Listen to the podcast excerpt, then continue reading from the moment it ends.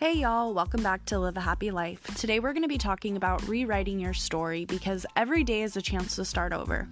A lot of people think that whatever has happened to them or their experiences that they can't let it go and they can't start over, but you every day is literally a chance to start over. You have to move on from your past.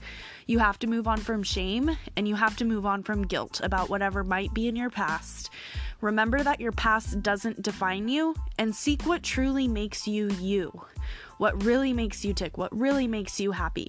Seek good opportunities, growth, and knowledge. And if you're able to do that and stick to it for a really, really long time, you can start to rewrite your story. You can start to rewrite the person that you are. You can become a better, more knowledgeable person based on those things if you're constantly studying and trying to improve yourself. Don't be afraid to rewrite your story. You can become anything you want. You can go back to school to get a new job. You just have to decide where you're unhappy in your life and what needs to be rewritten.